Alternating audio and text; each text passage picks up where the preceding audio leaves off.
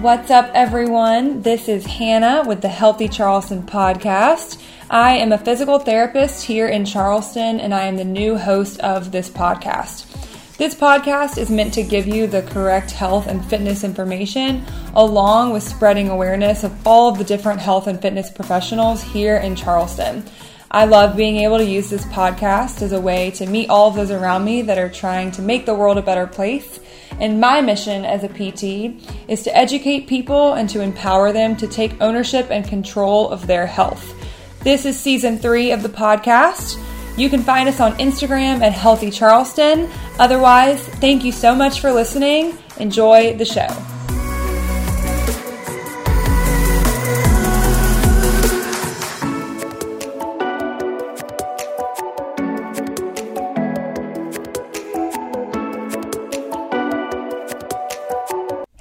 You. Thanks so much for listening to the show. This podcast is sponsored by Made to Move Physical Therapy, and we believe that movement is medicine. If you have been dealing with pain that's preventing you from doing what you love, and if you're looking for a healthcare provider to help you meet your goals, then go to made2movept.com slash contact us. That two is the number two. Fill out the form and reference the Healthy Charleston podcast. Listeners get 10% off their first session. What's up, Healthy Charleston listeners? This is your host, Hannah Briel. And on today's show, we have Jackson Metcalf from Levels Performance. We dive straight into Jackson's story, how he moved around from coast to coast, what he learned in the weight room, why he started working at Uptown Social, and how he lived in his car for three weeks, a story that I did not know. We talked about owning your fitness instead of letting fitness own you, how fitness is free, what coaches and trainers are really valuable for, and the importance of agency, aka controlling what you can control. There are plenty of ways to be healthy, and it's not just about reps and sets, according to Jackson. This was a super fun episode with a lot of great stories and great quotes, great little tidbits of information.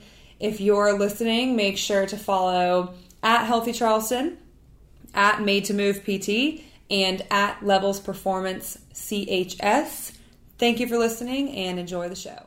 All right, everyone, welcome back to the Healthy Charleston podcast. On today's show, we have a special guest, Jackson Metcalf from Levels. What's up, Jackson? I am unequivocally fired up to be here. I was like, what are you about to say? So Jackson actually reached out to me to schedule this. And what did you say exactly? You said, oh, you were like, I have a great idea. And I was like, why am I scared? And you were like, because you know it's going to be electric. And then you didn't respond. And I was like, can For you tell me? For hours. You should have levels on your pod. And then here we are.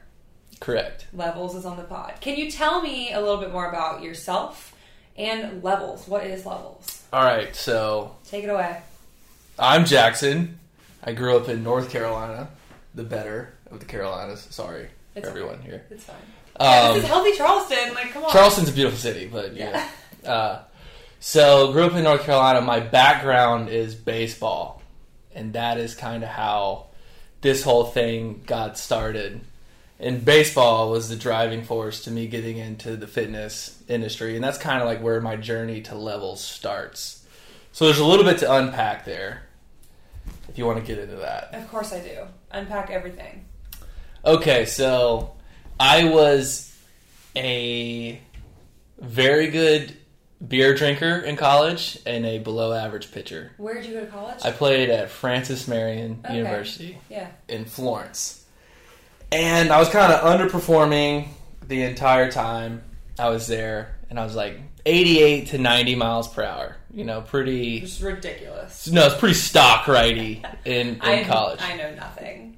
Elliot would be ashamed. Yeah, I mean, he, he understands. So, Okay. like, 88 to 90 in these days is like nothing to brag about. Okay. Underperforming, and then I landed a tryout with like probably the lowest tier of professional baseball in the world. How'd you do that? Uh, they like sent out a like email to our head coach, and he pretty much was like, "All you degenerates, go try out for this. All the good guys are going to go to the draft."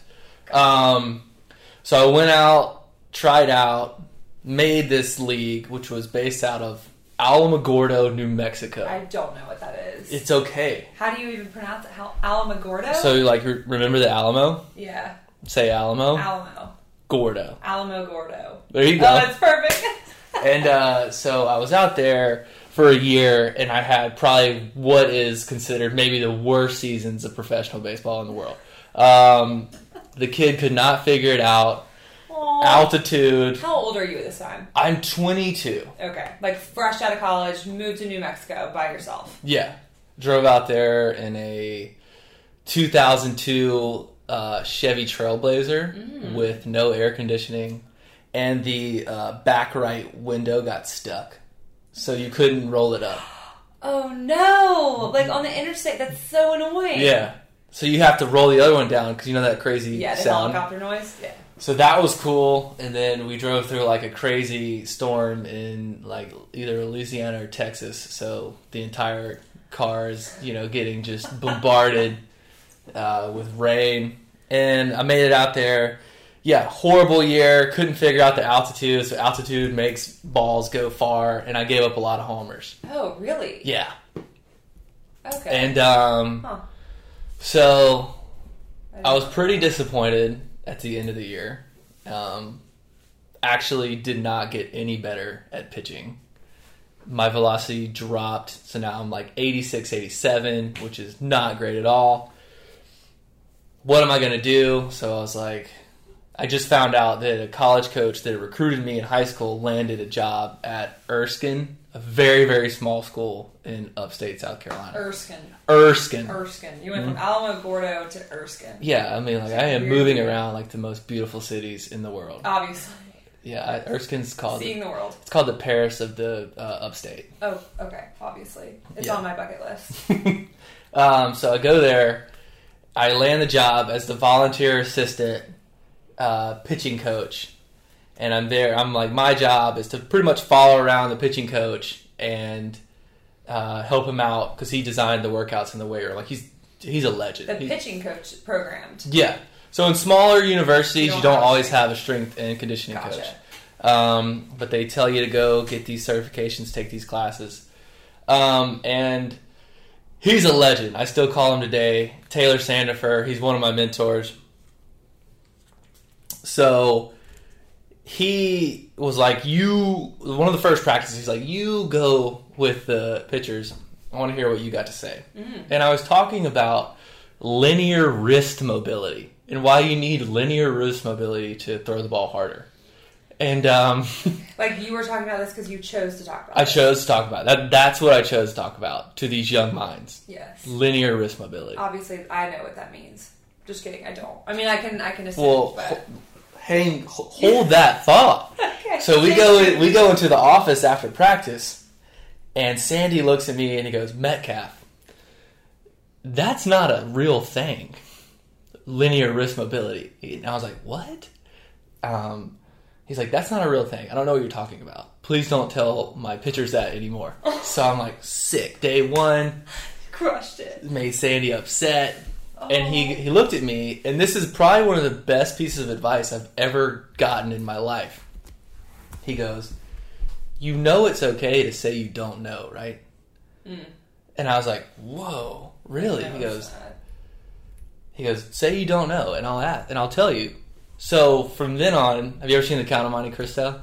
Mm, Do you know the story? mm, maybe. I'm really bad. So he's like locked up in prison, Okay. and that's essentially what Erskine Okay. was. It's in the middle of nowhere. Gotcha. So, and he has like in the story, he has this old guy that pretty much teaches him everything he needs to know, v- various subjects. And Sandy was my old guy, Gotcha. and he would tell me these things. I would ask all these questions, Yeah. strength and conditioning questions, pitching questions, life questions. You learned a lot. What's the best order of Chipotle? What did he say? Do you remember? Uh, double chicken. Oh. Always go double Okay. and get the little side vinaigrette. Mm, you do that. I yeah, do I've that. seen you do this. Okay. It's so good.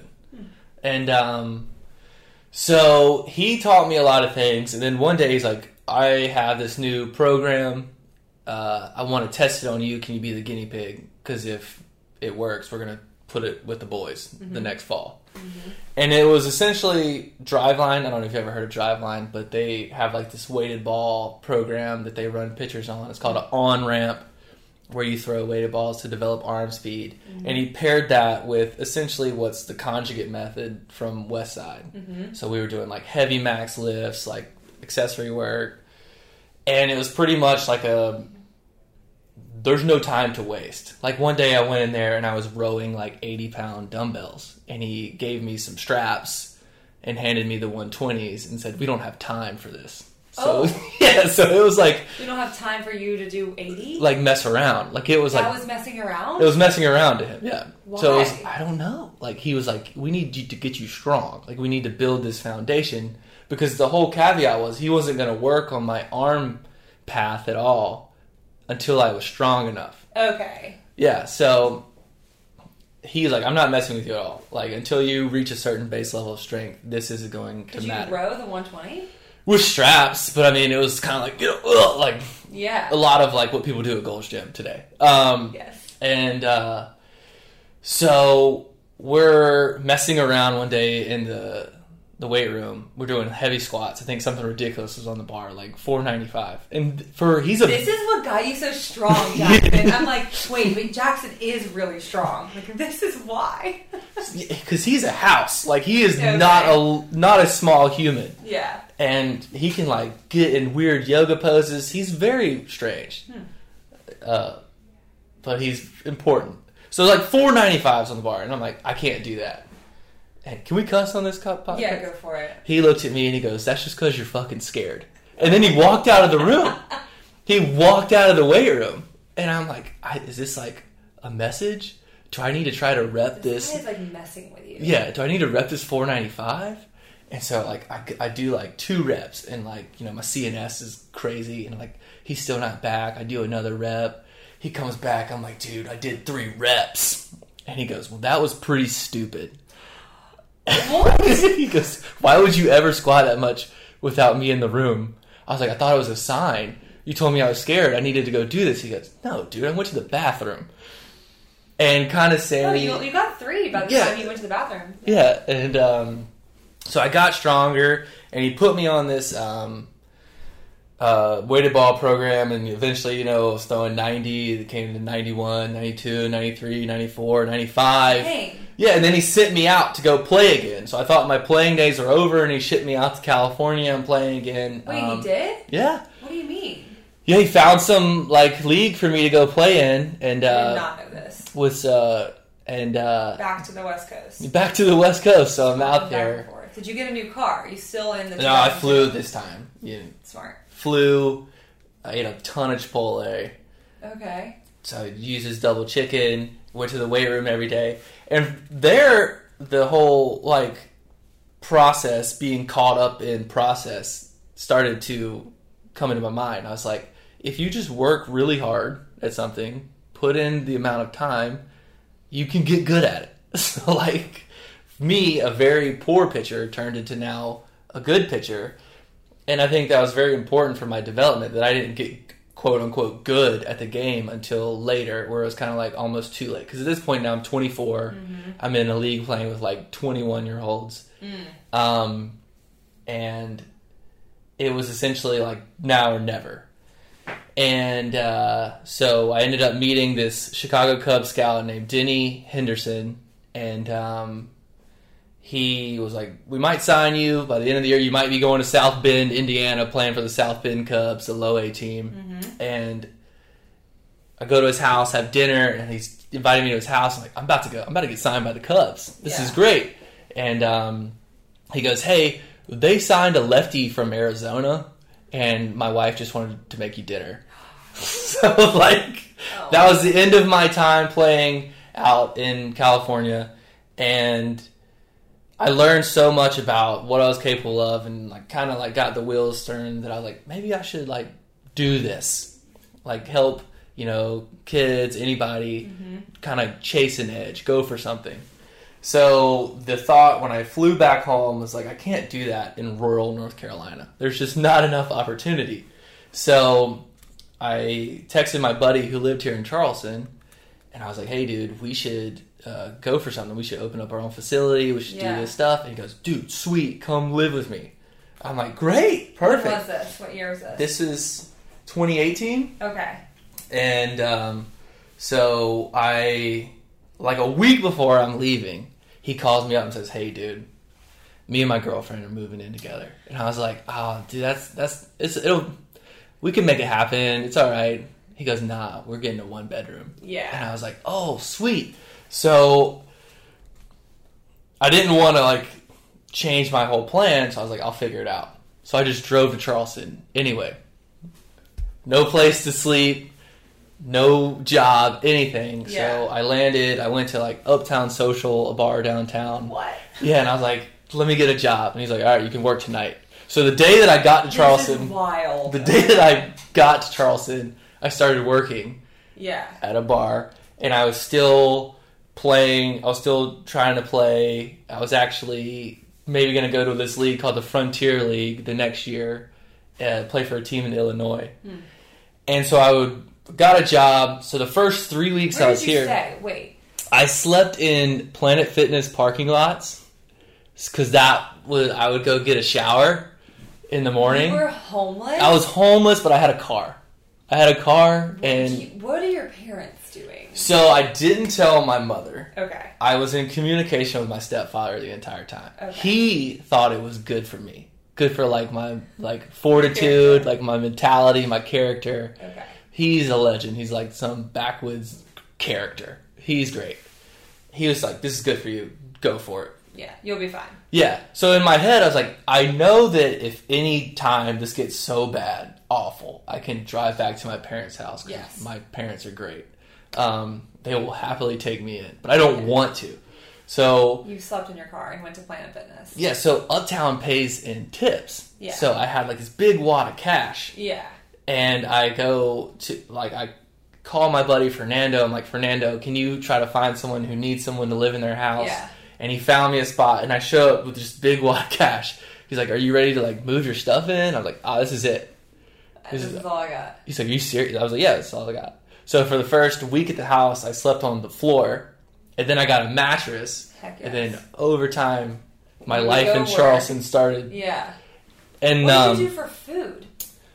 oh, I just eat it like restaurants. Okay. Yeah. If you had enough money to like eat and survive. Yeah, yeah. I was. I mean, it was like besides like sleeping in my car, that was that was definitely the worst part because you gotta like it gets pretty hot because you can't keep the car on because What time of year is this?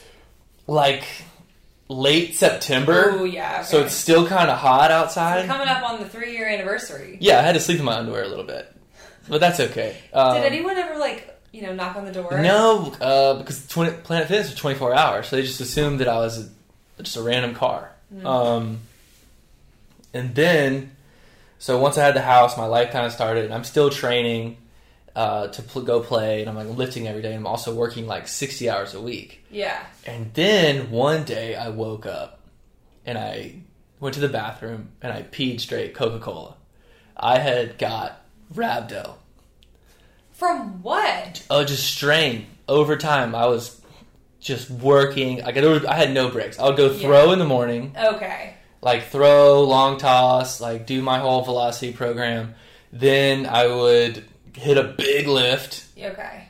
and then You're rush to work. overtraining. Rush to work and I'd be on my feet, you know, 10, 12 hours. Got rhabdo. The doctor said like the worst joke of all time. He's like, "Dude, you got a little bit of pee in your blood, man. And I was like, dude, just help me. help me. So like for hours I was just hooked up on IVs. And then from Oh. that I developed like bad kidney stones. Yeah.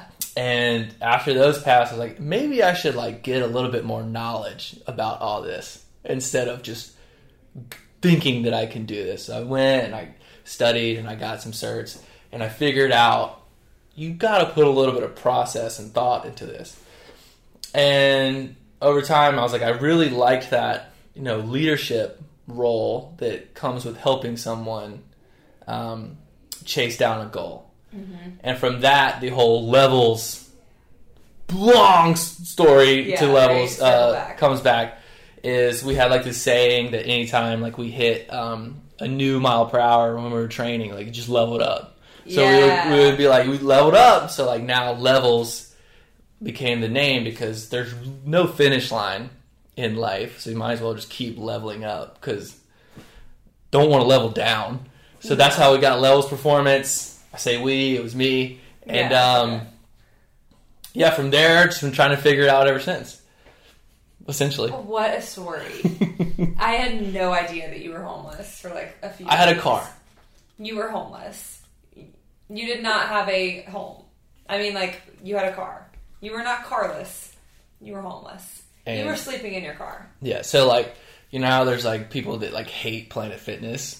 To this day, I have like the tiniest little bit of affection for Planet Fitness because they have 20, You'll always love 24 hour showers Yes. and lighted parking lots. Is that where you worked out? No, no. Okay. Where'd you, yeah, where were you working out? I was working out with my buddy at CD Fit in Oh, uh, yeah. Charleston. yeah. in, on Mount Pleasant? Yeah. Mount Pleasant? Okay. yeah, And where were you throwing? random fields all Oh, over. you would just go alone. Fi- Do if- it alone. with these things, like you just bang balls into walls because they're plyo, so they're made out of like a plastic. Yeah. and if you have like a concrete slab. So I've been kicked out of so many like alleys, hotels, Oh my god. just because you're throwing and People are like, what is this? It's just like, you think you Jackson. you think you're getting bombed because like they're heavy balls, yeah. so it sounds really loud coming on the side of a wall. So people are just like, "This is I've had enough. We can't do this." And then you got rhabdo. Rhabdo. Does your mom know any of this story? I told my mom probably a year later. She was initially very very pissed. Yeah. But like, Yeah. glad you're okay. She went through the whole like mom thing, like why didn't you call me? Like Oh. I would have You sent had to you. figure it out. You chose. It wasn't like you had to. You chose to. One hundred percent, and that's what my stepfather was like saying to me. He's like, "You're choosing to do this. This is something You found yourself. right." Um, and in that whole journey, like sleeping in your car, like there's no TV, there's no Netflix. So I mean, like there was a bunch of books, just uh, podcasts. Like there was like I would just listen and try to learn. So Where'd you charge your phone? little Okay. okay. thing, yeah. I mean, my battery died several times. Oh, I bet. Yeah, it was fun. That's like when Uptown Social opened too. Yes, it was slammed every night, like Tuesday. Well, that's crazy. great. You've definitely like probably made me a drink or like given me a drink. No, I've never served a drink Wait, what or were you waited at a doing? table. I was a bar back. I would just Oh. be running up and down, like Oh, behind the scenes work, like Up it and was downstairs too. up and downstairs. Yeah, so it was carrying a lot of, ice. physical work. Yeah, that's why I got You wrapped. rhabdo. I see. I was like a bartender. Mixed in with weights and you know throwing. So you made levels, you created levels, and then what are you doing today? What's your life look like? Like a like a day in the life Like, what of is levels? What is levels now? So levels is more of like a lifestyle than it is like a physical place, right? Because we work out in parks. Yeah. You know, we are all over. Um, we do apparel, uh, Merch. merch. Love. I'm a big merch guy. Love Um, merch. But you so when you say lifestyle, like it's because of this, like, you know, you're always leveling up. yeah. And you like there's no brick and mortar No brick and mortar. but you do group classes. we do group classes in the park. Uh, we'll do things on the beach. We'll Yeah. have uh, because community and culture is like one of these kitschy things that's been throwing around so much, and like I actually really really like the people that come out to levels. Like I've tried to make a personal connection with every single one of them and they like to do that with me and like we'll go to we'll go get coffee. We'll go clean up a beach every now and then. So it's way more than just i like to throw around the term more than reps and sets. Yeah. which is what levels i want to embody that. Like we care so much more about just if you hit a big deadlift right? Yeah. Which is great. Like we like to use physical fitness as the driving force for positive adaptation in your everyday life, Yes. Love that. rather than just like let's go bang weights and not talk to each other, and then I'll see you next Wednesday at six thirty. Yeah, it's like using exercise as a medium to improve your life and to enjoy your life, not the only part of your life you enjoy. Right. Like this podcast is called Healthy Charleston. Um, if you were to say that lifting and running is the only way to live a healthy life, it would be false. Like you can do, there's so much more we can do to live a healthy life, and that is communication, um, them knowing that if they unload their problems on me, that I'm going to actually listen. Like uh, I think there was a book that I read. The first uh, stage of leadership is silence. The second is listening. So if me to actually like be silent, let them speak, say what's actually on their mind, and then me give a actual sound answer, then as opposed to me just trying to the say what's the words are behind my name, right? Like the little letters. Like, because sometimes somebody will come to me with something real heavy, and I'll just be like, I don't know. Yeah. I don't know, but I'll do my best to try to find that out. And there are very good um, coaches in this town that do that. You might know him. There's got a guy named Elliot. Like he's good at that. No, Just I saying, don't I don't know, Yeah. which is okay because by you saying I don't know to a person, they know that you're not a liar. They know that you're not going to sell them bullshit, right? Because the craziest part about this is like fitness is free. Mm. It's always been free. Mm-hmm. We are trying to sell coaching, mm-hmm. not fitness. Like if you just want to slang the hardest workout, like, dude, I'm proud of you. Like, good for you. But I want to coach my ass off to these people to try to help them. Because like like I'm saying, fitness is free. Like do 20 air squats. Yeah. Like you, You- don't have to pay the man Yeah. to to work out. Right. But we all do. Right. So why not be just a phenomenal coach Yeah. to that person? Put in the minimal required amount of effort to become that. And I think that's what's happening like over time, I don't know where it happened, but being a coach and a trainer has turned into a very Instagram job. Hmm. Like, I'm not going to come in. I, well, if I do come in, I'm not going to say hey to anybody. I'm definitely not going to clean up my station after I'm done. You know, uh, because in the in like the college coaching world, like you start at the bottom of the totem pole. They're like, hey, Metcalf, go pressure wash the stands. You're like, what? What?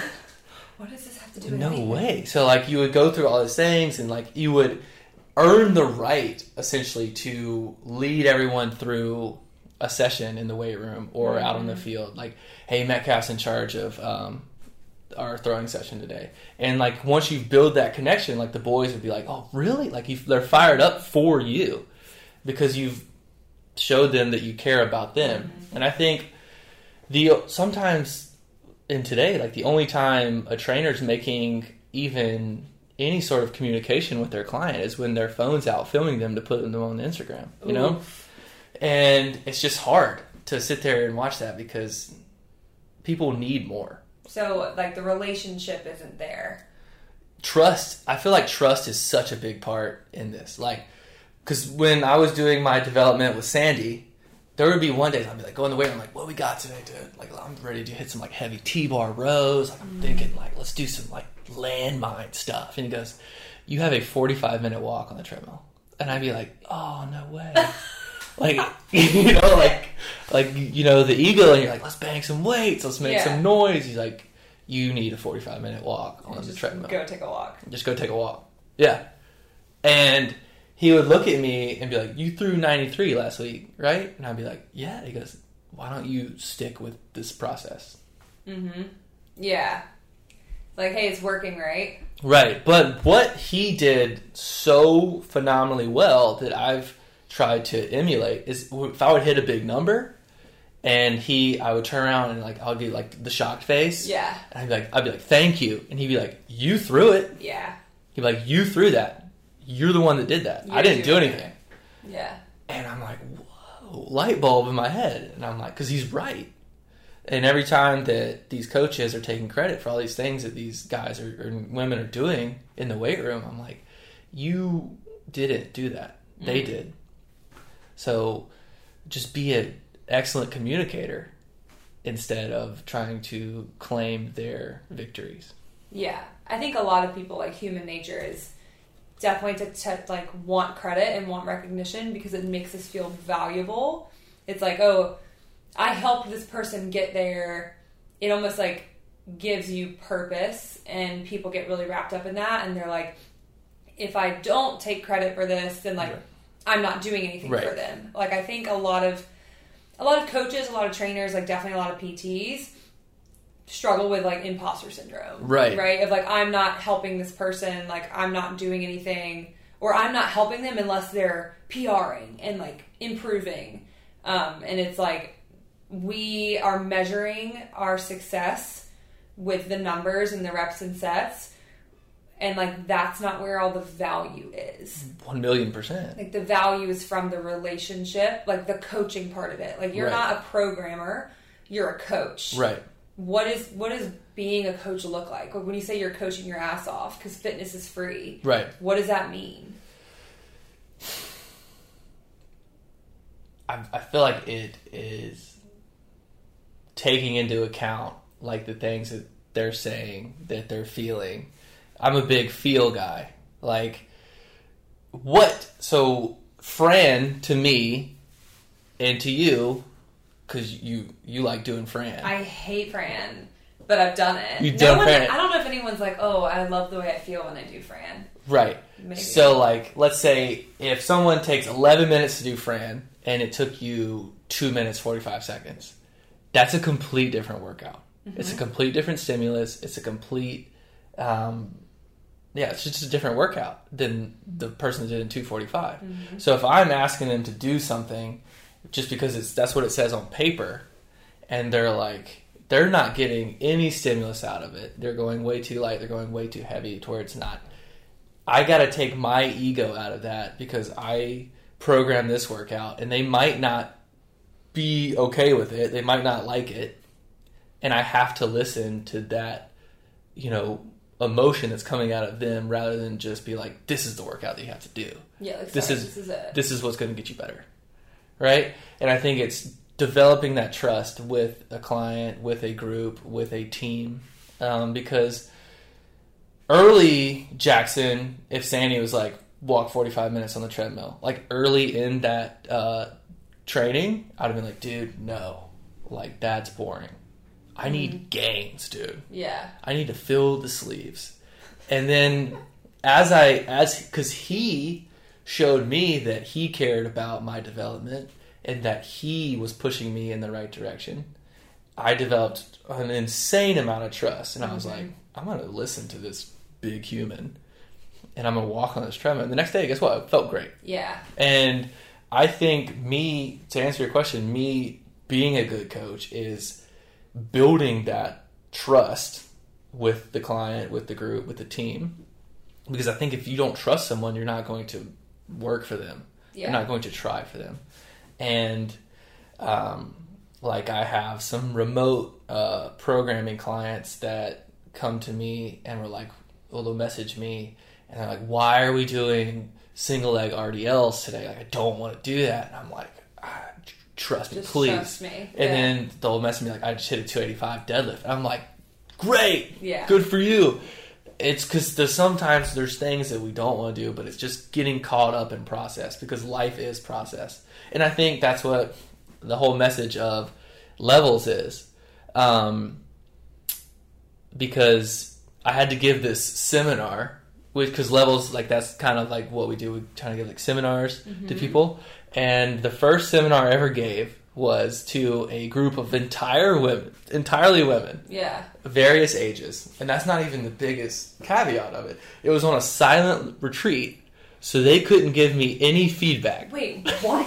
Exactly. you just like when you say seminar, like you were teaching them something, you were Yeah. talking to them, Talking to them, but they could not talk. no, they couldn't say a word, and I, But you could talk. I could talk, and in my entire lecture, I like it needed feedback from others. So I was like, get out pen and paper, like, but be quiet, like. Um, Don't talk. So the message of the entire seminar was kind of like the pursuit of self. Like this is like a big thing. It's like it sounds hard, but it's kind of simple. Like you know. Um, and so the biggest message was I was like, how do I connect to these girls? What am I gonna say? So I was like, you girls, I want you to uh, describe all the things you can control when planning a bachelorette party. So they're they're just going crazy with their pen, like Yeah, I got this. I'm three minutes. this You know, right. like Jessica really likes this, and we're gonna do this, and we're gonna go out on the you know the tiki boat. It's gonna be great. And then I was like, okay, pins down. Yeah. All right, ladies. Now we're going to talk about all the things you cannot control. And they just go at it. Like, you know, Jessica doesn't like Don Julio. Like, what's going on? What happens if we. Somebody throws up. Well, yeah, someone's going to cry. Someone's going to get in an The argument. Uber took 45 Yeah, minutes. two girls don't exactly know each other. Oh my Oh gosh. my- it yeah. rained. We were supposed to go to the beach. Yes, Uptown didn't let us cut the line. Oh, shoot. Yeah, and um, so I was like, you see, the list of things that you can't control are so much longer than the list that you can control. The can't is longer than the can. Yeah, Yeah, it's like the unpredictables. There's Yeah, so I was more like- of them. control what you can control. Yeah. That is how you have this other kitschy word, agency. Agency. Agency. That's how you have agency of your life, your fitness, your relationships. Control what you can control. It'll play out. And um, that is another thing that like Levels is trying to uh, help people understand is like to have agency over your fitness, which is does fitness own you or do you own your fitness, right? Prime Performance Rehab, their message is own your health, Own right? Your health. And I think that is because the people are on there today. They're like, so and so worked out six times this week. I need to work out six times. I got to post my workout. I got to, you know, do the thing. Oh man, the CrossFit, the Open's coming out. I don't really I feel. gotta do this. I don't really feel good, but I need to do the Open. Yeah. Uh, you know, I'm not good at double unders, but I need to learn tonight. Tonight. Yeah. Because I have them tomorrow. They have them tomorrow, have and 300 tomorrow. everyone's gonna judge me, and I'm like, people don't care. People don't care. People, uh, that is so true. But people do not give a shit. Like, this is definitely something that I used to struggle with. Being like, oh, if I don't perform in this way, or if I don't Right. get this weight, or do this. And I was like, no one, no one's gonna care. Like, No. I never look at my friends and think less of them because of what they do in their fitness world. Yeah. It's it was what I thought of me. Because when you take like when you go to a CrossFit class, you see, you know, like the Christians and the Jareds. Right. And then you see like the middle of the pack. And then you see people that have suffered from strokes five years ago and Right. now they're modifying and they're getting an amazing workout. And then you see people that are 12 and people that are 70. And it's like, you don't look at this person modifying and think any less of them. Right. So why do we think that people will think less of us? Right. We have taken something, and I say we, like the fitness industry. Yes. And I say that with air quotes. Mm-hmm. The fitness industry. We have taken something that has such a positive connotation working out, fitness, and we've made it so like, you know, regimented and like this is how it has to be done, and you have to do this to, to get that, and if you don't do this, you won't get that, and you know, Yeah. you gotta wear the shoes. You need the shoes. Okay, the shoes are pretty great. Shoes are pretty great. Yeah. But um, yeah, and uh, we just made it to where it's like there's so many parameters to this, and if you read like books, like where they're talking about like these crazy uber successful people, like the things that they've done to get them there are so simple.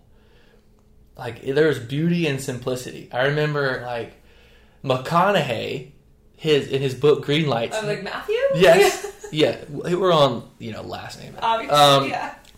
So his fitness program to get him in shape for a role was he was going to take a shot of tequila and tackle a cow What? every morning. What? Exactly. He did that? He's He- lying. He, in his book, I think he did it like twice, and he realized like this is kind of stupid. This is stupid. Right.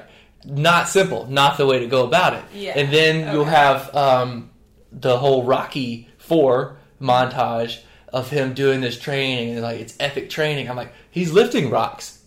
They're literally just rocks, and he's running up a mountain. Like that is so simple, and it it works. Yeah. And everyone's like, look at Rocky doing the thing. Everyone's so proud of him. Like he lifted a rock. My dad has a rock that he lifts. Good for Uh, your dad. Like that is that is super cool. Every time we go on vacation, we joke because he always brings. He's got to find a rock. Well, he brings the rock. Like if we if we drive, obviously. Okay. If we fly, can't can't bring the rock unless you don't pack that much. It doesn't weigh your suitcase down. You can check that bag. You can check that rock. Check that rock, but Yeah. you don't want to lose that rock in security or anything. No. But it's like the people that are doing. We talked about this on the podcast before. Like we've kind of taken all of our fitness out of our lives, and then we put it at the end of the day, or at the beginning of the day, in like an hour. Yeah. But like the people that are doing manual labor jobs, it's so simple, and it's not like moving a like with a flat back and like make sure your pelvis is like this and Right. do it five times five. Like they're just doing hard shit and they get better at doing it over time. Right. It yeah. Like we definitely comp- complicate, yeah. We complicate fitness, but like in most cases, like if you are, you know, recovering and adapting the way that you want to, you will get better at the things that you do. Like you will adapt to the stressors you place on yourself. Right. But yeah, we put all these constraints on it and like all these barriers to where people think that like, oh well fitness is for you, like it's not for me Right. when like like you said like fitness is free it's like we've just made it very it's almost like we've made it really structured Yeah. Because um, there's a phrase that's going around now that people say. Mm-hmm. They're like, "Oh, I can't work out. I'm not in shape," and you're just Yeah. like, "What?" Yes, you can. Like, the, like there are no rules. Like, you can do this. Like, we. That's what I'm trying to embody with levels. Like, we are for anyone, but not for everyone. Yeah. Like, if you don't like it, it's okay. Like, that's fine. I don't like um, what's it cottage cheese, but there's some people that do. yeah like right? you don't have to eat cottage cheese I don't have to eat cottage cheese. you don't have to be in shape to work out and I'm gonna be okay if I don't eat it. You know, mm-hmm. it's the same. Like, you don't have to be in shape to come work out. Like, go do the workout. How do you think you get in shape? You have to work out. Mm-hmm. Um, and the cool thing about working out is, yeah, there's muscles involved and you look good, but the first uh, muscle that's actually stimulated is the brain. Mm. So there are so many positives just from doing it that, and this is the healthy lifestyle podcast. Like we don't have to, you know, hit a metcon or five by five every day to get those brain gains. You know, Brain just like go outside, do something, walk on some your bare feet on some grass, like sit in a sauna, take an ice bath. You know, drink water. Hey, first of all, people drink water. drink water like go play with your kids like Yeah, yeah walk the dog. Like it is, it's a very simple concept. Like, and it's even simpler when you think about it. Like, think about this: find something heavy, pick it up, put it down, wait a little bit, pick it up again, put it down again, wait some more, mm-hmm. do that again. Just you know, and then once that one becomes light, find something heavier, pick that up, put it down, wait a little bit. yep Weird, and we have just literally described linear progression. why do we complicate it then why do you think like we as coaches and trainers and pts overcomplicate? I think uh, the mixture of ego and um, like sales, like people have to sell themselves. Like anytime you see something where it's called like Navy SEAL Fit, right? I don't think the Navy SEALs are doing that. Um, that person's selling a program uh, to try to make money. I think the reason why we complicate it is that we want to trick people into thinking that we're good at our jobs. like what we do is different than what anyone else does. Right.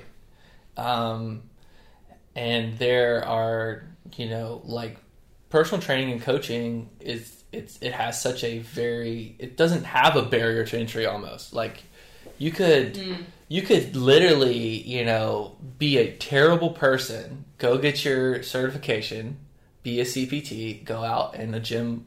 I hope not, but they will hire you and mm-hmm. you can start training. Mm-hmm. Uh, you can literally take it online, and within the next day, maybe you'll be a certified personal trainer. So the barrier is so low. Mm. So there's not really so like to be a doctor, you have to, got to go to regular school, and then you got to go to whatever Medical doctor school. school, Doctor school, medical and then you probably got to go like do doctor training. There's more of a standard. Yeah. Um, this is, I don't know if you've talked to Joey or anyone about the South Carolina Health and Fitness Association. I have. yeah, so like this is why they created it almost to like start coming up with these standards because Right. like the fitness industry is so new.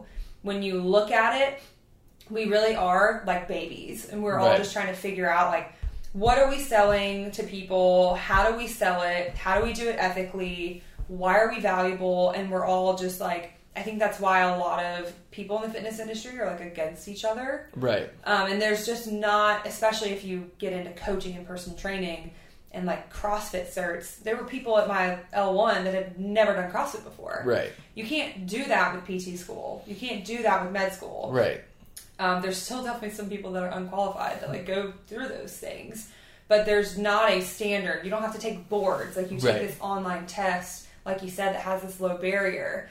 So I think, like in combo with you know like ego and trying to sell, I think we're all trying to prove ourselves One million percent that we're more than just this online certification and that Right. we have met the standard and we really know what we're talking about so we try to make it fancy Yeah. and it's like what you're doing isn't different than what everyone else is doing you're just trying to make it seem like that or what you're saying is actually wrong Right. you know it's like what we talk about like squat you like hey everyone should do this but only if you can do it in these Yeah. specific ways Yeah. because you have to listen to me because i'm authority and Yes. there's all these barriers I need Instagram followers as well. You know. Mm. Yeah, And- yeah, and there's like the reputation that he has too. Um, but then you look at all of these people that are doing like, let's say you go to Ecuador and there's all these people doing manual labor. Do you think they give a shit about butt wink No. or like their backgrounding? Mm-mm. No. No. But like we've taken physical activity out and we've put it into this like robotic box. Yeah. Like you have to move in this way. But like why does your body move in all these other ways if you're not supposed to do that? It's like Right. the forbidden fruit. Right. And I think what a lot of trainers and coaches they can eliminate a lot of competition just purely with authenticity, just like being themselves instead of this robotic, you know, regurgitation of what they read in their book. Mm-hmm. Because I mean, there are so many ways to do it. Like, I don't know if you you don't watch a lot of baseball, but No, I don't. if if but so if we took the philosophy of like sh- like weight training that is in personal training and coaching world and we mm-hmm. put it into baseball they'd be so mad at all those players because they don't are they're not all doing it the same yeah. They're like whoa you're not mm-hmm. supposed to do that like no, no, no, you can't do that. And they're like, well, dude, I gotta get ready for this. And you're like, no, you gotta learn how to do this first. yeah you gotta do that yeah Yeah. so i think a lot of times people are so afraid to take the training wheels off Yeah. and actually yeah because like there are some times where like i still question myself like there are some things that i did last week that I, this week i'm like why did i do that and that's okay you know i'll go up because i have a 70 year old client and she's Oh, a, she's a, amazing. she's amazing and her goal is she wants to back squat double her age and Double she her age? yeah and she wants to deadlift triple her age Her age. What do you mean? Or her weight? her age so she's 70 years old so she wants to back squat 140 and she wants to deadlift 210 Gotcha. I was like 14 pounds. Like, that's not. Nah, she nah. can definitely do that. Yeah, yeah. Okay. Gotcha. maybe. Um, and um, her. So, but there's some days like we'll do, we'll deadlift, and like by all accounts, like what you've heard from like these stories, like you're not supposed to deadlift after so and so.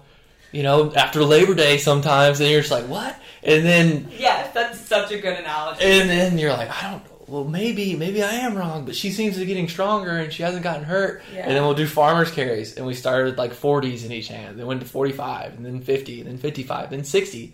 And I'm like, so I actually went to a physical therapist. I'm like, am I doing this right? Did She like?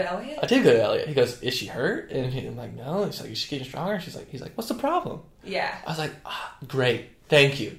And I just think that people are so afraid that take the training wheels off. Like some people should jump into CrossFit. Some people should jump into you know doing squats. Some people should. They've been told their whole life, no, you can't until you do this.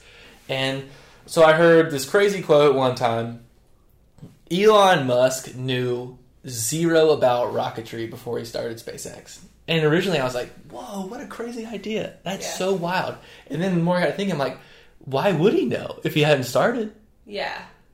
And I'm like, whoa, that could be applied to a lot of things. Like yesterday, I learned about exclaves and enclaves, like Oh, territories, right? That's sexy stuff. Yeah, super. Yeah, I tried to show my girlfriend. She's like, "Can you please move?" Like, I do not care. She's like, yeah. "Just get out of my face, please." Yeah. And just learn. Like I would have never known about it till I learned it.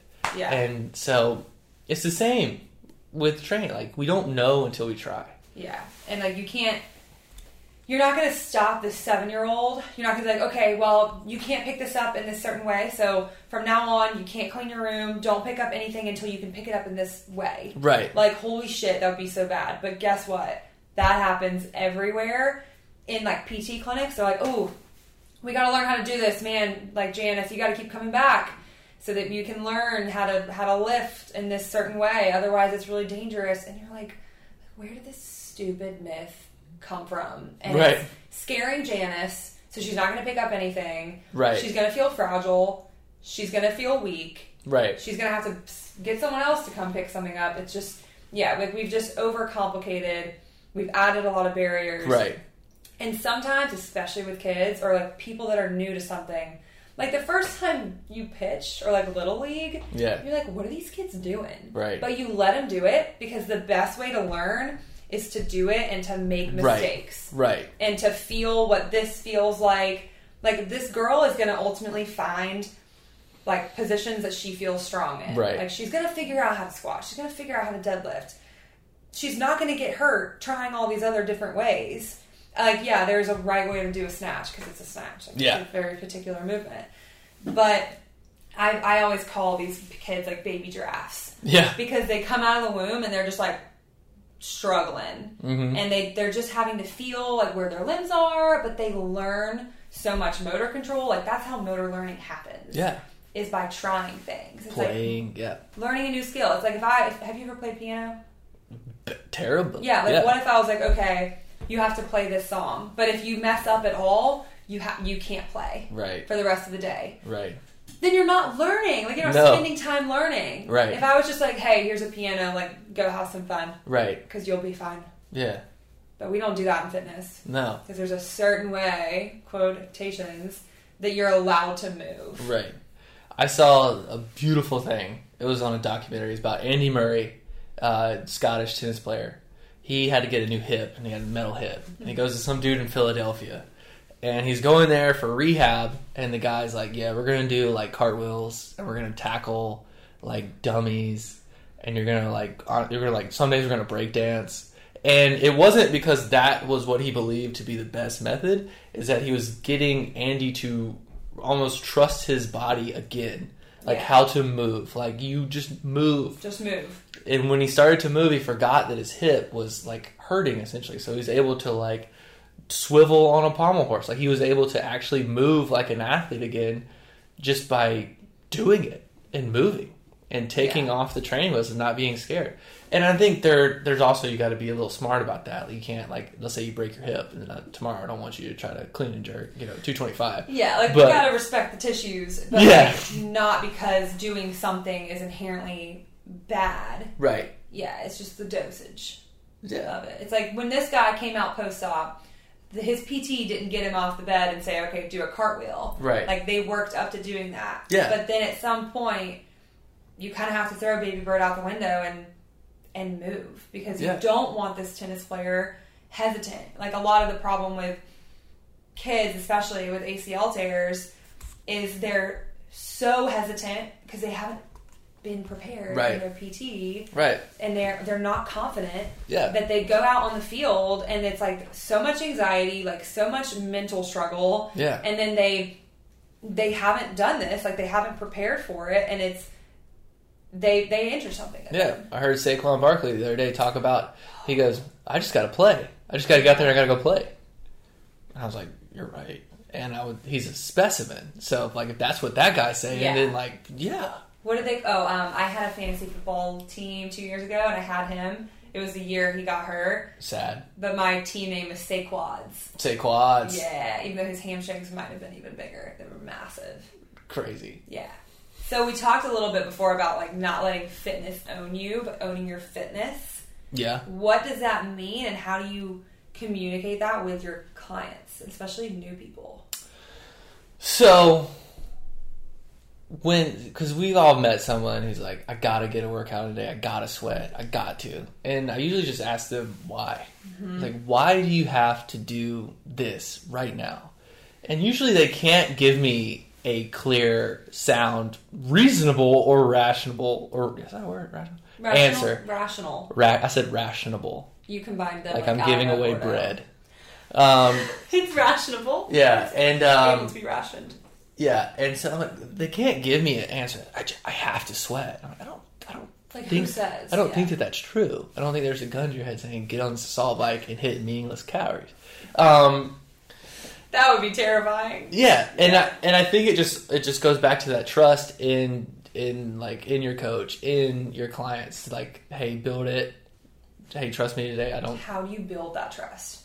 I think it's just being a human, like listening to them what they're saying, like talking, being clear communicator. Like I want to show them that I am actually here to help you, mm-hmm. not because a lot of times people are like, "How can you help me?" Like I need you to look good in this video so I can bump my clientele up mm. because that's what benefits me. And I think that what I'm trying to do and emulate to my clients, like, yo, I got you. Like I'm gonna put in the effort. I'm gonna just like two of my favorite clients are trying to row across the Atlantic Ocean. What? That's a thing? That's a thing. no, that's no. no. Yes, In what kind of vessel? a 24 foot wooden rowboat. This is terrifying. Have people done this? Yeah, Okay. it's a yearly race from the. It's a race? Yeah, Like how it's a it race um, from the Canary Islands to Antigua, Where's the Canary Islands? off the coast of. It's owned by Spain, off the coast of uh, Okay, okay. Africa. That's how I got How into X is? I think it's like 2,953 miles. Oh my god. Right. How long does this take? It could take like 90 days. Oh, I thought I was like months, years. Yeah, Like they're so- gonna be out there forever. I did not know a thing about rowing before I got in there. Like Yeah. they're like, "Hey, I trust you. I want you to kind of be our coach," and that goes back to it would be lost on me to be like, "All right, well, let's just do five by five till we bleed," you know. Um, so I've been in contact with the university or the Boston U uh, Strength and Oh. Conditioning for rowing. I've, That's I've, cool. I've emailed people from Harvard. I've talked to people who've done it. Um, just trying to I've you know got on a rower myself and done it and I just they can kind of see that I'm putting that effort into it Yeah. and they're able to be like now when I ask them to do batwing rows with heavy dumbbells they're like let's do it Like this guy cares and he like I trust him because they know you, Mhm. they like you, and then Mhm. they've seen that you're even if you don't know, you're gonna figure it out for them. right because there's a lot of coaches out there that make beautiful programming like it is it works and but they are just assholes and like people don't want to train with people like that Some people do.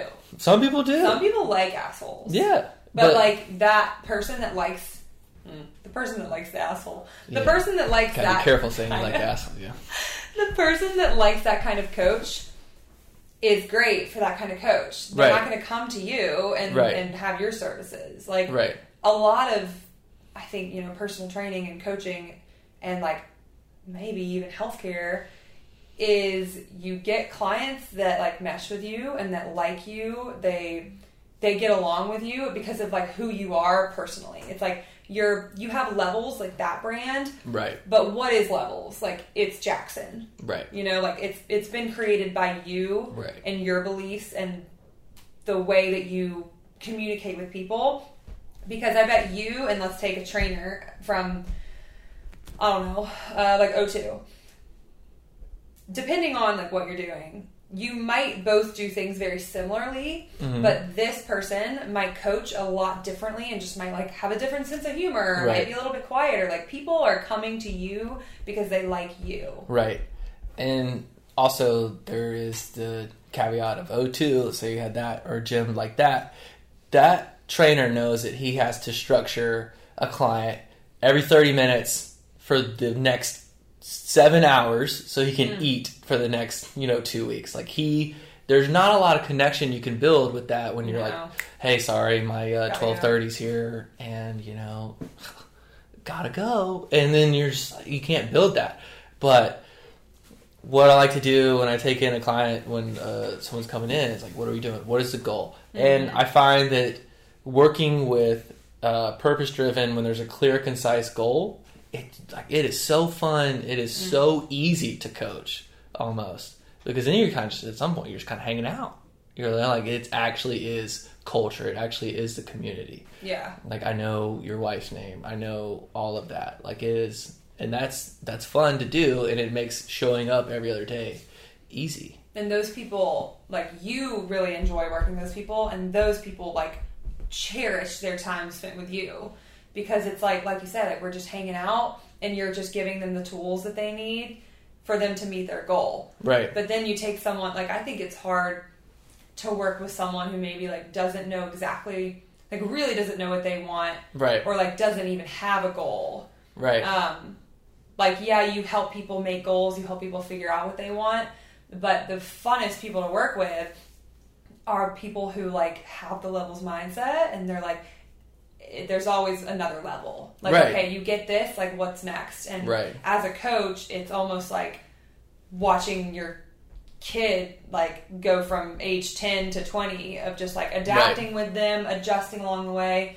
okay we wanted this mile time okay well now you want to be able to do this and do this and like being able to pivot and almost just like walk with them the Yeah. whole time um, i think is really cool and it's so much more fun like, Right. it's so fun rather than like i have to get this number i don't know why Right. but i have to get it Right. with those people it's like you almost have to break it down like why Right. let's talk about that Well, and it's cool because the long, the more I do it in this, the, the more I figure out, the less that I actually know, and the more that I actually get to let's learn. advertise that. Yeah. Hey, I've been I doing know this. nothing. I've been doing this for a little bit, and I actually am dumber than when I started. Um, No. But like the the lessons that the actual people coming in, the clients, they teach you. oh yeah, It's insane. Like you can learn so much from them. There are people coming from every different kind of walk of life, and they can teach you a little bit, and you can teach them about this thing, Mm-hmm. and you can kind of collectively grow.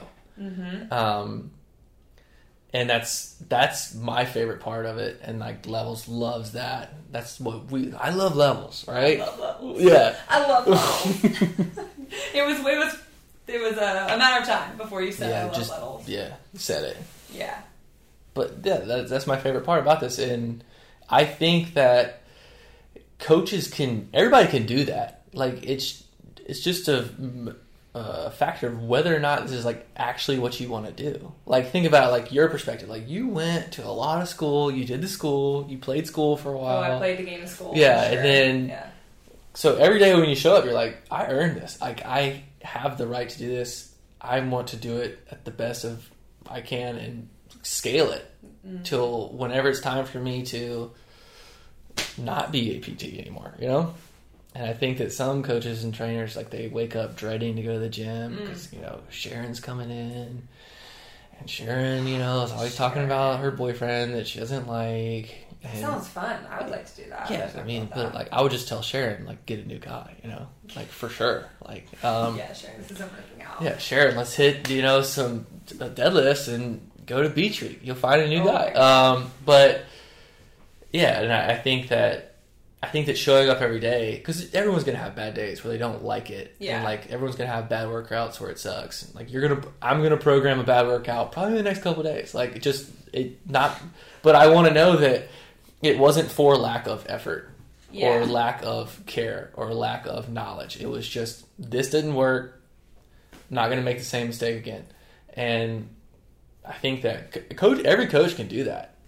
It's just about putting in just a, a little bit more effort than what they're actively doing. also like you being so willing to say I don't know and being very like humble and open minded allows you to grow and learn and always be better because if if you think that you are right and you do everything perfectly right and it's your way you're never going to get any better and you're never going to learn because you're just not going to be open to it Right. but you're open it's almost like a big science experiment you're Right. like what worked for this person what didn't work for that person and a book can only teach you so much like an online Right. cert can only teach you so much because it doesn't teach you what people are dealing with in their life and like the nuance of just the person sitting in front of you and the way that they Right. tick and their preferences and that's like I could have gone to school for 20 years and learned all of the research, every Right. single thing there is to know about PT, and then I go and sit in front of a person And you and I'm can't like, communicate. What Yeah. do I do? Yes, yes, the communication and like the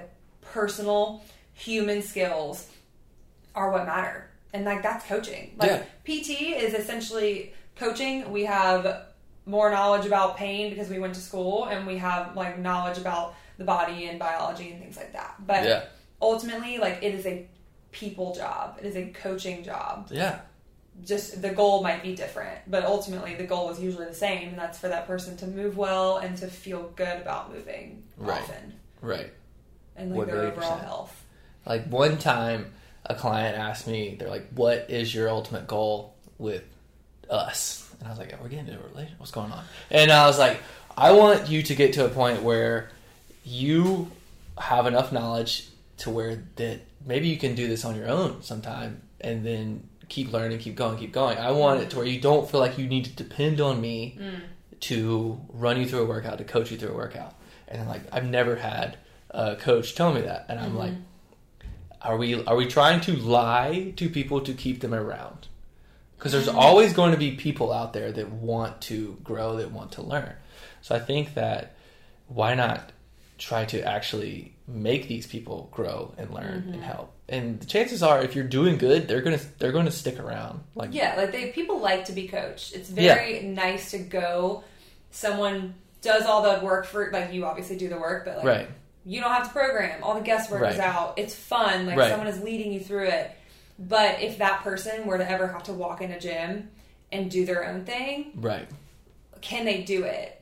And it's Yeah. like there's all these kind of like when you start like let's say you start going to a CrossFit gym. You've never done CrossFit before.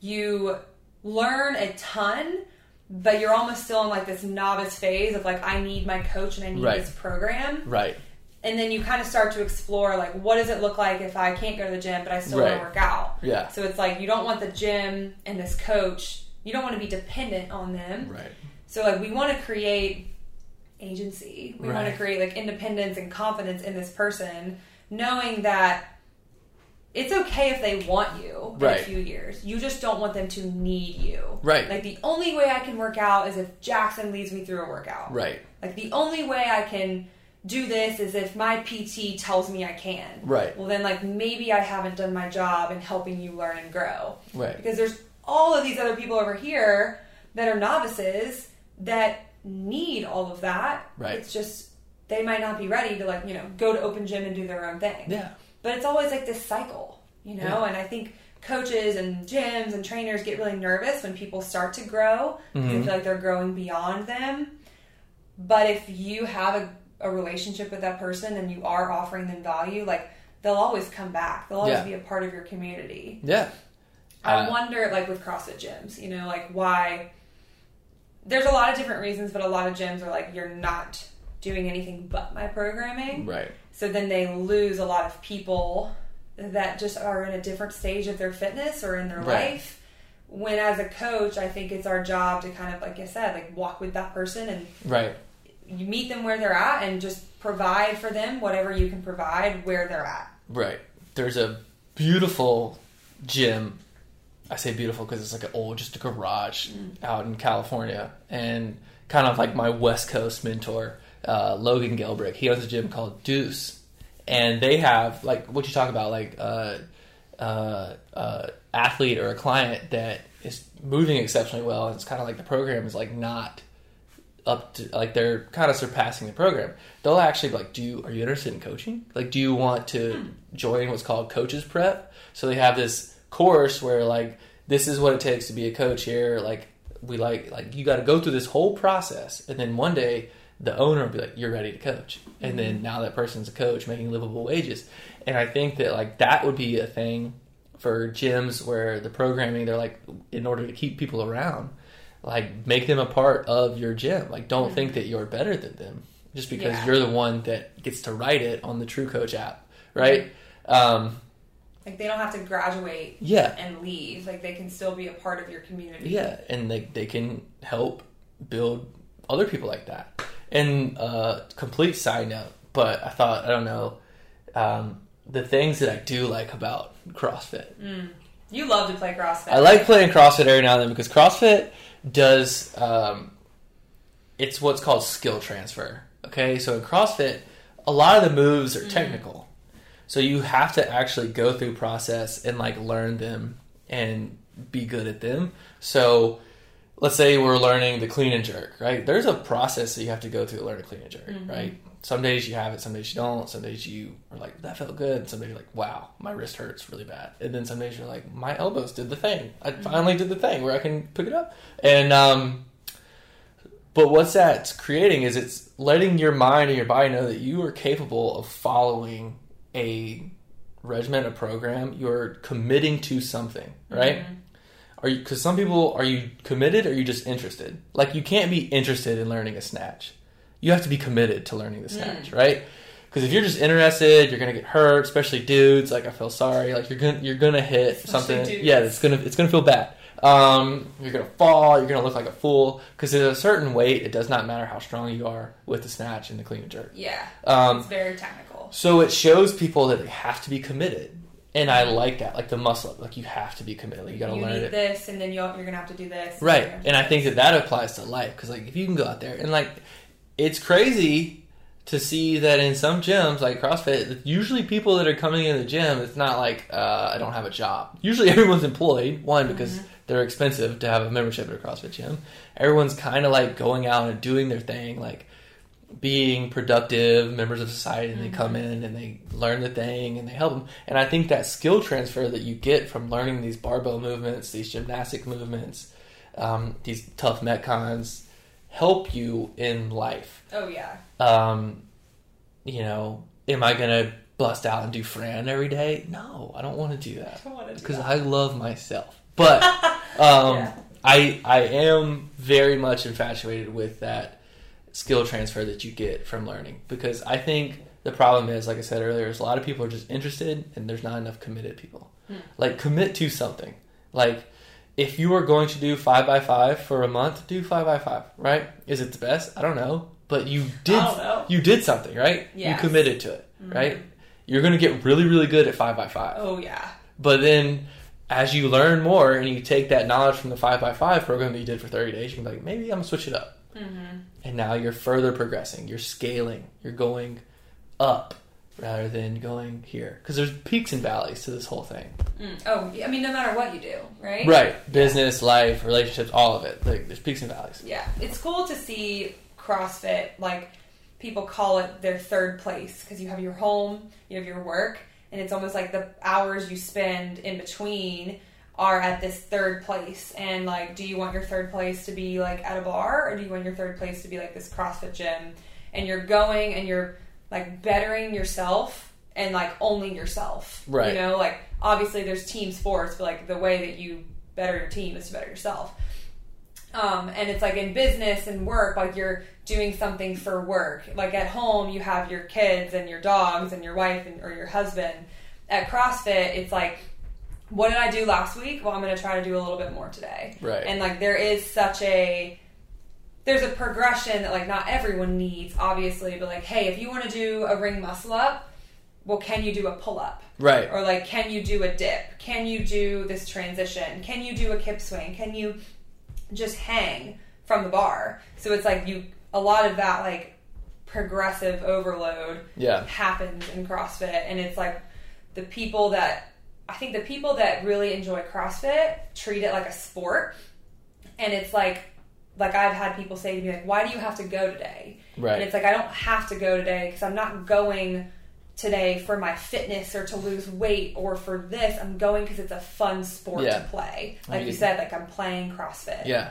it's a hobby. At some Right. point, it becomes a sport. And like we all, most people like had a sport when they were 15, 16, but then you get into life and you have work and you have home and then you don't have enjoyable. Right. And it's cool to see how much that like physical aspect changes people's lives. Yeah. It's like the work that people we it's called the exercises we talked about this on a podcast that will be also posted. Like exercise is a keystone habit and that when you start exercising, you start eating better, you start focusing on your sleep and your recovery, Yeah. like you focus on your relationships. It's almost like the catalyst. Yeah. And it's I don't really know why. Um, there's a lot of potential reasons, but like when someone goes to the gym and commits to something, like why does it affect the rest of their life? Like why do they become a better person or they work harder or they they have mental fortitude? Right. I don't know why, but it's super cool to see. One million percent. And you hit the nail on the head there. And it like we, it's not perfect. Like you can still go to the gym. You can still be you know a piece of shit. But um, most people that are actively pursuing something aren't. And I think that that's the big message. Is like, what are you becoming? Like, always be becoming. Do you like what you're becoming? Because once like once you hit like the become like it's kind of like your final product. So you don't want to become because like that's like that's what you are now. Yeah. so it's hard to change once you become. So like Hmm. what i like to ask people what i've told people like what are you becoming? Like do you like what you see? Do you want to learn? Do you want to change? Do you want to keep going? Um, and i think the cool part about when you go into gyms like that other gyms where like they do an emphasis on like recovery like hit some saunas hit some ice baths because the first time you go in an ice bath like that shit's cold like it, it's it's cold. it says ice in it Yeah. you know and like when you're in a sauna for like over 10 minutes like you, your nose will run you can't Yeah. like control it it's not comfortable. no, and you're like, I want to get out of here. And but then like the next time, it's a little bit easier. It's a little bit easier, and Mhm. then like, okay, sweet. Um, and when you go in there and you're like, you have a purpose for the day, like it helps. Like each time you go to work, there's a purpose. Like you're coming to help people. Like you're going to like, so it's easy to do that. Um, I think when people go to gyms and they don't really have a purpose for why Mhm. they're there, that's when you'll see people hit the cable machine for a little bit. Put their leg up. yeah, just put the leg out, do the road, do the weird thing, then they'll go run on a treadmill for like seven minutes. Yes. They'll get bored with that. They'll come back over. They'll do some poor good morning squats. I don't know what they are, and then um, then they'll leave. Yeah. Then they'll leave, like, what did you get done? And then yeah, well they'll get home like, ah man, I don't really know what I did. Um, but then they'll be like, what do you, what did you do? And they'll say things like, I did all this, I did all this, I did this, and then when you ask a productive person like, what'd you do today? They usually say like one thing, like one kind of profound thing Hmm. because that's what they remember doing that day. And like when you go to your CrossFit and you flush what you've done all day, and they're like, "What'd you do today?" And you're like, "Dude, I hit uh, two thirty five clean and jerk, which is massive," and you're gonna be like, "That's what you're gonna remember because you Hmm. got caught up in the process of it all." And like that's where your brain was firing. That's where you were doing the thing. Like you're doing the nice thing, going over the head, and That's like how you describe a clean and jerk. That's yeah, do the thing with elbows. Yes. With the elbows, you go Yeah. over your head. Try to make your ears go out, you know, um, Mhm. which I think is great. And like that's what I want people to kind of do more of, like have purpose filled days rather than kind of just float. Oof. than like letting life happen to you. Right, Yeah. It's like again, like owning fitness instead of it owning you. one million percent. Where can our followers and listeners find you? And how can people sign up for your newsletter? Because I know you Oh. have a newsletter. Oh, so I'm on the internet Right. with all the other crazy people. Mhm. Um, it's at Levels Performance CHS, like as in Charleston. Charleston. And um, what are all the socials? There's a Facebook. Mhm. Um, How do we sign up for your newsletter? sign up for the newsletter. Uh, hit up the Instagram. Just shoot a DM because I don't want like a public forum for people just throwing their email oh, address. don't. No, I don't want like them You to just. want like a link in bio. I don't want you to comment on like a picture your email address because I don't want random people emailing. No. me. Yeah, yeah. Okay. Got it. Yeah. Yes. and there is on the Levels Performance page where you can actually email me directly, and I will add you to the newsletter, which has honestly nothing to do with fitness. Great. Even better. Yeah. All right. Thank you, Jackson. Thank you. Levels. We love levels. Love levels. Everyone, thank you for listening.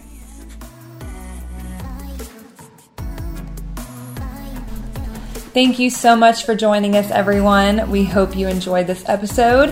Head on over to Instagram, find us at Healthy Charleston, leave us a review on iTunes. If you ever have any topics you want us to talk about or guests you want to bring on, feel free to DM us. Otherwise, thanks again.